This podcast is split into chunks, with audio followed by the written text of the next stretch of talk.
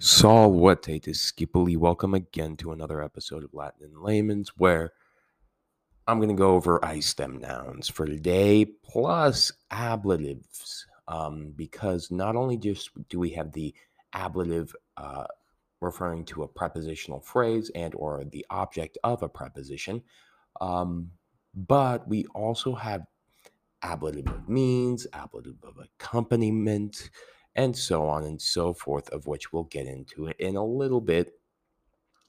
Um, so yeah, here we go. I'm just gonna dive right on in. I don't have much to say other than that, other than there are three uh, general important rules to definitely remember throughout this chapter. So, firstly, um, let's think about this. There are three types of third declension I stem nouns. Uh, the first is parisyllabic, in which the nominative singular ending in is or as, that would be spelled as is or es, and genitive singular have the same number of syllables. The second is monosyllabic, in which the nominative singular has one syllable and two consonants at the end of its base.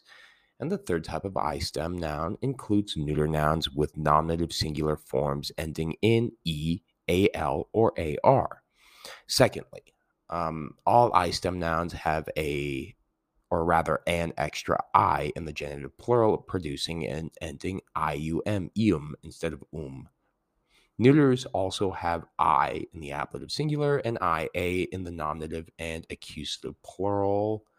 Um, just running that through my head real quick. That is all, yeah.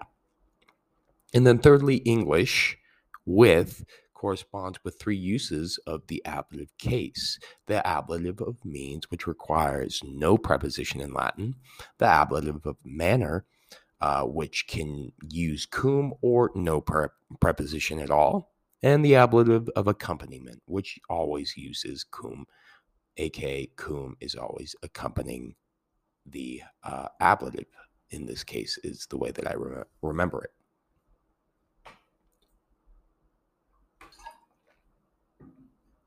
I stem nouns are a subcategory of third declension nouns. Excuse me. The differences between it's just so dry here. Good God. Uh, the the differences between regular third declension and I stem third, third declension nouns are relatively minor, as in most cases they just uh, add an additional I, which is pretty uh, straightforward, right? Kind of intuitive.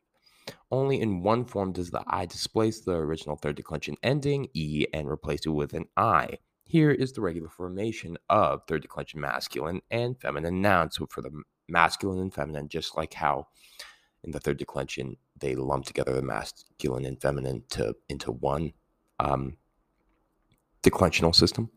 Uh, so here we go. There's nothing. Uh, it's irregular in the, in the nominative singular, and then we're going to go nominative genitive, dative, accusative, ablative, blah, blah, blah, singular, then plural. So n- irregular, nominative, singular, then is, I, am, a, a's, um, ibus, a's, ibus. That is the masculine and feminine. Then if we do the I stem, it's is, I, am, a, a a's, ium, ibus, a's, ibus. So now look at the I stem variant of those same endings in your mind. In your mind's eye, see it.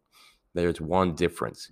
It's literally in the genitive plural, and the ending is IUM instead of um. UM. That's the sum total difference between the regular and third declension masculine and feminine I stem nouns. Uh, cool. That's pretty nice. The only challenging thing about this is figuring out which is masculine and feminine third declension nouns. Um, or which they are. The figure out which masculine and feminine third declension nouns are I stem. Those break down into two categories essentially. Gross. Sorry. One is parisyllabic nouns in which the nominative singular has an is or an as, and the genitive singular has the same number of syllables as the nominative, for example, kiwis kiwis or moles and molis. Uh, the other category is called monosyllabic. There we go. Here, the nominative singular, or here the nominative singular have one syllable and the base ends in two consonants. So in this case, an example would be Mons Montis, Ars Artis, Mons Montis is mountain, Ars Artis is art. So, if a noun in third declension and the nominative and genitive have the same number of syllables, and the nominative singular ends in is or a's, or the nominative has one syllable and the base ends with two consonants, the genitive plural will be ium or um. Neuter nouns exhibit a few more differences. Here is a chart reminding you about the regular uh, formation of the neuter third declension nouns, and then I'm going to uh, see how it is affected when the third declension neuter noun becomes I stem. So again, I'm going to go over just the regular third declension neuter. So again, it's I'm just going to go mm, basically, or just like a whatever, because remember the nominative and accusative singular are uh, irregular. They're just basically the base of the word. So going in the same formation, I'm just going, going to go blank east, I blank E, um, a um, ibus, a ibus. And then same all in the singular actually for the neuter I stem nouns. There's no change whatsoever. And then in the plural, it becomes ia, ium, ibus, ia, ibus. You can see that, that only the genitive plural changed uh, to ium, but there is also an I replacing the E in the ablative singular. And, oh, that's something that I failed to mention. Uh, is that the ablative singular from neuter turns to E in the regular, and then in the I stem it turns to an I. But identifying third declension I stem neuter nouns is much easier than masculine and feminine ones, in my opinion, because there is more irregularity um, to see the difference from. Uh, you can see that not only is the genitive plural change. Oh, well. Mm, no, never mind. Sorry. Lost my train of thought. Um, there are three nominative singular endings which identify whether a third declension noun is I stem or not. If the nominative singular ends in in one an E, two an AL, or three an AR, then the neuter noun is I stem. It's that simple. So, for example, mare maris that would be spelled M A R E, and then Maris is M A R I S. The Latin word for sea, as in ocean, is I stem, meaning that its ablative singular will be Mari with an I. Its neuter nominative and accusative plural will be Maria, like Maria. It would be spelled like Maria, but Maria. And its genitive plural will be Mariam. There is um, one third declension I stem noun worth talking about and taking a visit. It's vis vis. That's spelled V I S V I S, right? It stays the same in both the nominative and sing, uh, genitive singular. It's feminine and it means force, power, or violence. It's irregular in as much as it's accusative singular as is I am, producing vim, V I M, and in the ablative singular, it becomes a VI, a form which often shows up in classical Latin, meaning through force of violence. The genitive singular vis, vis, um, and the da- dative singular we, vi, are attested seldom. But the plural uses a different base, not v, but vir, producing vires and virium, right? That would be spelled V I R E S and then V I R I U M. Remember, it's I stem. So then it would be viribus, vires, and then viribus again. But do note, be careful not to confuse the third declension I stem noun vis, especially with its plural vires with the third declension noun vir, meaning man, right? So please note there are no overlapping forms, but a few of them are very close to the same. So virium of strength, the genitive plural of vis, looks a lot like virum, which would be the accusative singular of vir, meaning man. Also, vires, V-I-R-E-S, the nominative and accusative plural of vis, look a great deal like a great deal like viros and viris, the accusative plural and dative and ablative plural of vir. I just mentioned those because that's a little anecdotal thing from my uh, uh, experience with Latin. So if uh, that helped you, I hope that helped you. Sup, D-O double G in the sizzle right here. Right. All right, I'm done. Okay, we're back though. I'm gonna, I'm going to be going over the ablatives and then we're going to just wrap it up. Hopefully, I'm keeping it short, sweet, nice, and simple. Just want to remind everybody go ahead and uh, I would love for you guys to check out my TikTok if uh, that so uh, you know interests you. If you like the etymological breaking down of words and all that good jazzy jazz stuff, as well as a little bit of some Latin grammar, pop on over to at Mr. Connerly. Okay, a lot of my students do a lot of mock ones of my um my main account, but it's very easy to sift through. There's one that's Mr. Connolly's left ear. That's definitely not me, nor is Mr. Connolly's right nostril. Uh, they like to crop photos of me and then zoom in on particular, uh, uh you know, uh, aspects of my face. God, I love my students. Shout out to my students.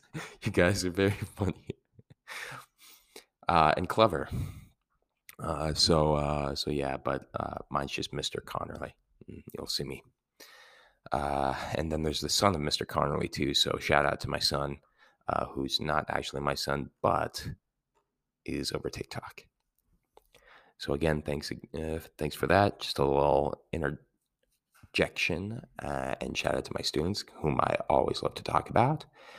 Because they are, as I consider them, to be my proxy children uh, because uh, you know what? If you all know, as a middle school Latin teacher or middle school teacher in general, you are more parenting a lot of the time than you are teaching. And uh, well, that's okay because I don't really need to teach uh, a lot of the time because uh, parenting and dealing with behaviors grows me as a person in a way. I am quite, they, you guys have taught me a lot a lot more than just academics. And I very much appreciate that and love that. Love the growth mindset of all my kids as well as me, helping me out. We're all growing up together. So, firstly, now that being with that being done, uh, all that I stem nounage, uh, let's turn our attention to the ablatives. So, first of them is the ablative of means, which uses no preposition and shows the tool or instrument used to perform some action. For instance, with a sword, with rake, with his hands, uh, with a computer, with, uh, you know, yeah. Here are some examples in Latin. So we have laborare, which means by means of work or with labor. Armis, meaning by means of arms or meaning with weapons. Uh, and via, by means of a road, that is by using the path. All right. Notice in all three instances, Latin does not use a preposition equivalent to English with. Remember, with meaning uh, cum in Latin.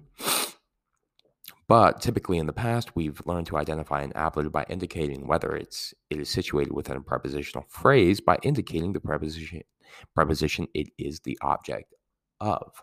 All right. So a key thing to remember: a noun used in the ablative of means is always an instrument or vehicle of some kind a sword, a pen, a ship, a horse, um, you know, modern day, a car, plane, whatever. Secondly, and the second use of the ablative is the ablative of manner, which most often uses the preposition cum. It shows how something happens. So, like with honor or with valor, with speed, with humor, with integrity the prepositional phrase being equivalent to an adverb. So, for example, cum ratione means with reason, that is reasonably. Cum sapientia means with wisdom, that is wisely. That's why we are now the Homo sapiens. That's where we get sapientia or sapiens from, is sapientia. And then finally, cum animis, meaning with courage, that is courageously slash bravely. See?